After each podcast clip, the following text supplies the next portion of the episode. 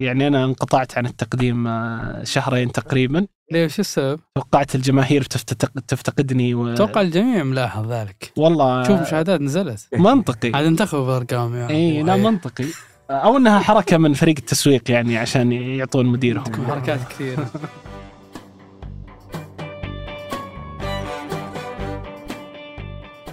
هذا بودكاست الفجر من ثمانية بودكاست فجر كل يوم. نسرد لكم فيه سياق الأخبار اللي تهمكم. معكم أنا فارس الفرزان. وأنا إبراهيم القرعاوي.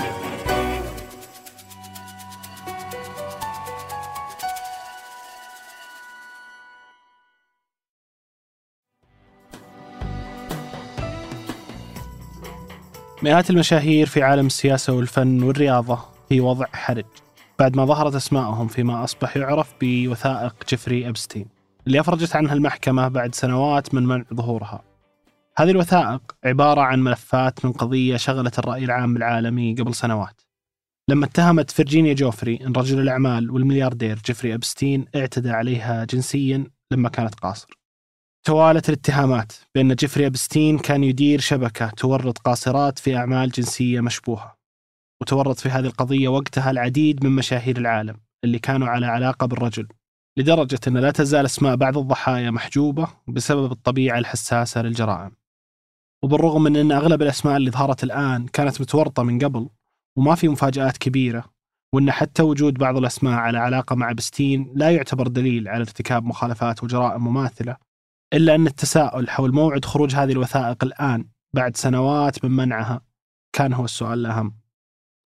لكن قبل نفهم ليش طلعت الوثائق الحين نحتاج نعرف قبل إيش هي وثائق جيفري أبستين من هو أساسا؟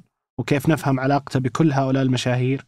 وعشان نفهم لأي مدى ممكن تمثل هذه الوثائق أداة ضغط كبيرة على مصالح أي اسم يظهر علاقته بأبستين.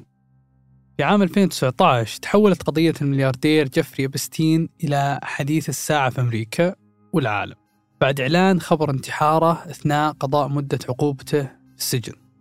الانتحار اللي كان غريب لدرجة أن أخوه نفاه وقال أنه قتل وأيدوه كثيرين. لكن القصة بدأت في عام 2008 بعد إثبات عدد من التهم الفيدرالية اللي تقول أن الرجال كان يدير شبكة للتجارة بالجنس.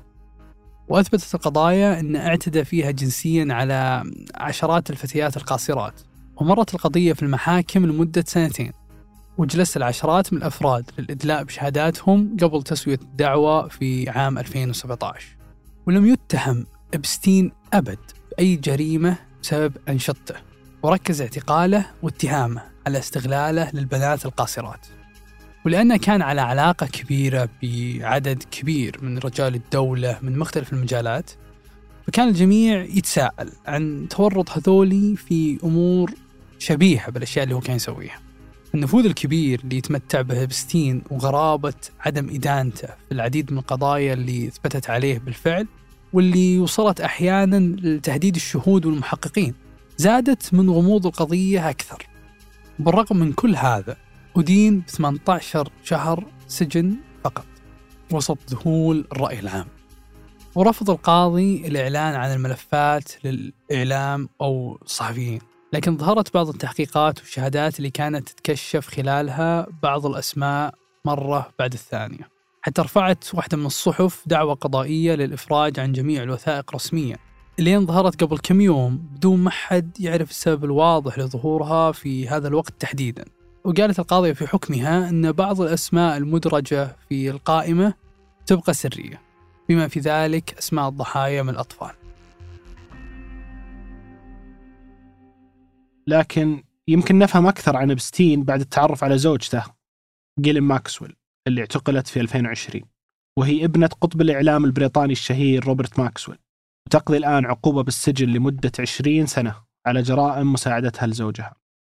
اللافت للنظر في حالة جيلين هو التشابه الكبير بين والدها وزوجها. الفقر الشديد في صغرهم مقابل الغنى الفاحش كان يثير التساؤلات في الحالتين. واللي يمكن ياخذها لنقطة شكوك قالها البعض عن احتمال انخراطهم في أعمال جاسوسية. أول الاتهامات اللي كتبت عنها الصحافة كانت تدعي اغتيال أبستين على يد الموساد الإسرائيلي. قبل تورطه في هذه القضايا المشينة عموما تحدث أبستين نفسه عن الفترة اللي قضاها في دوائر المخابرات وكان في حياته صديق جيد لإسرائيل واستثمر كثير في صناعة النشر والأدوية والتقنية وغيرهم داخل إسرائيل لدرجة أن بعد موته أقامت إسرائيل جنازة حضرها رئيس الوزراء إسحاق شامير والرئيس حيم هرتسو وقال ستيفن هوفنبرغ معلم إبستين أنه كان لديه صفقة مع الإسرائيليين بهدف جمع المعلومات الاستخباراتية والمعلومات من الناس. بشكل عام وحتى لو لم تؤكد أشياء على اعتبار جاسوس تجاهل كل هذه الأموال غير مفهومة المصدر والتسهيلات الكبيرة اللي خففت أحكامه وحتى طريقة موته الغريبة. بات الرجل وصمة عار تلاحق أي إنسان تعامل معه ولو على سبيل المصادفة حتى. العشرات من المشاهير أصبحوا حديث الساعة بعد ظهور أسمائهم حتى قبل إدانتهم رسميا. من الرئيس الأمريكي بيل كلينتون اللي ظهر اسمه أكثر من خمسين مرة وحتى ستيفن هوكينج اللي لم يثبت أي شيء ضده. أي فرد يظهر اسمه في هذه القوائم يصبح مثار غضب واشمئزاز الجماهير. حتى أن عندما كتب ابن دونالد ترامب نجل الرئيس الأمريكي السابق أن اسم والده غير موجود في وثائق إبستين واجه ردود ساخرة وغاضبة تثبت أن اسم والده ظهر أكثر من أربع مرات مختلفة في الوثائق. لكن إيش يعني كل هذا؟ وليش يتبرأ ترامب عموما من القصة حتى لو لم تظهر إدانته رسميا Ghislaine Maxwell was participating as well. You want to take a moment? No, I'm okay. I'm okay. لماذا استخدمك الرجل في فعل ذلك؟ لكي يدين هؤلاء الأشخاص في عمليات ابتزاز. وكثير ما كان يستضيف ابستين رجال أعمال ومسؤولين أجانب من مختلف التخصصات في قصره. وما كانت مفهومة العلاقة القوية اللي مخليته بهذا النفوذ. كان يمول أبحاث علمية أحيانا ويساند رجال السياسة في أحيان ثانية. وكذلك كان على علاقة عميقة مع عدد كبير من نجوم هوليوود. ومن بين كل هذا ظهرت ضمن أوراق الوثائق الجديدة إن في عدد كبير من الاجتماعات كانت بين أبستين وصاحب رأس المال الاستثماري بيتر ثيل والمستثمر العقاري توماس باراك في عام 2016 في ذاك الوقت كان كلهم من الداعمين الماليين البارزين لحملة ترامب. كما دعا إبستين ثيل وباراك لعقد اجتماعات منفصلة مع فيتالي تشوركين سفير روسيا عند الأمم المتحدة. الرجل نفسه اللي اتهم أنه على علاقة مع ترامب وقت اتهامه في دعمه من روسيا للفوز في الانتخابات. إبستين نفسه قال في عام 2016 قبل انتخاب ترامب رئيس لأمريكا لأول مرة أنه يعتقد أن ترامب يمكن أن يفوز. وتفاخر الرجل بعدد الأشخاص اللي يعرفهم في محيط ترامب وقتها. كذلك بعد خبر انتحاره المشكوك فيه كتب محامي ترامب الشخصي يقول ما الذي تعنيه كلمة مراقبة؟ ومن كان يراقبه؟ وأضاف لم يكن من المعقول أن يتمكن إبستين من إنهاء حياته في ظل تلك الظروف. ولكن مسؤولي السجن قالوا في وقت لاحق أن اسم إبستين رفع من قائمة المراقبة قبل موته. ومن هنا بدأت نظريات المؤامرة في التركيز على سبب اتخاذ هذا القرار بدلا من التركيز على الكيفية اللي أنهى فيها حياته. وكان إبستين توصل لاتفاق مع المدعي العام في فلوريدا وقتها ألكسندر كوستا الرجل نفسه اللي أصبح وزير العمل في عهد دونالد ترامب. كل هذه الأمور تجعل إعادة ظهور القضية في هذا الوقت تحديدا ورقة ضغط جديدة ضمن سلسلة إبعاد ترامب على الانتخابات الأمريكية في السنة الجاية. ويبدو أن ترامب أكبر الخاسرين الحين خصوصا بعد استبعاد إمكانية ترشيحه من بعض المقاطعات وضغط بايدن على مجرد وجوده في أول تصريحات الحملة الرئاسية له بالأمس. وقبل ننهي الحلقة هذه أخبار على السريع. الأردن تشن غارات جوية على الحدود مع سوريا في تصعيد مفاجئ. بعد شهر من محاولة تهدئة الأمور. كان الهجوم يستهدف مستودعات مهربي مخدرات مرتبطين بإيران. كثف الجيش حملته على تجار المخدرات والسلاح بعد اشتباكات خفيفة. كان ذلك طول الشهر الماضي مع المتسللين من سوريا.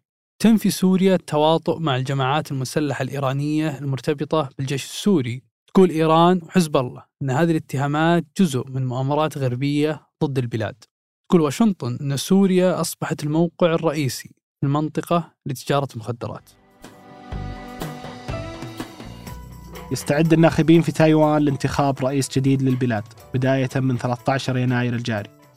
تمثل هذه الانتخابات أهمية كبيرة للصين وأمريكا لما تمثل من مصالح استراتيجية كبيرة.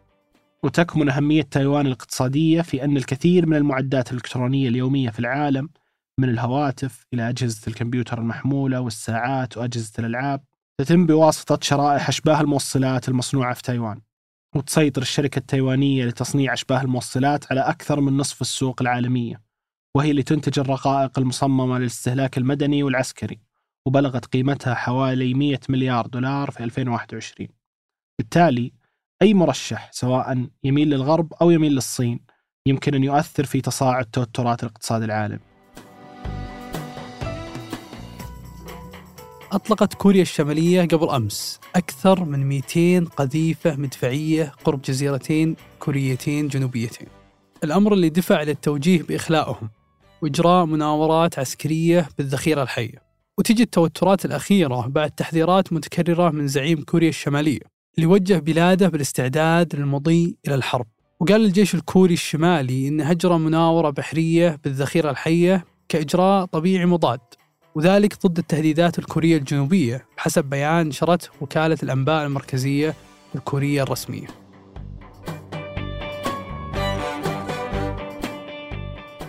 أنتج هذه الحلقة حسام الخولي وقدمتها أنا إبراهيم القرعاوي وأنا فارس الفرزان. وحررها تيسير قباني. نشوفكم بكرة الفجر.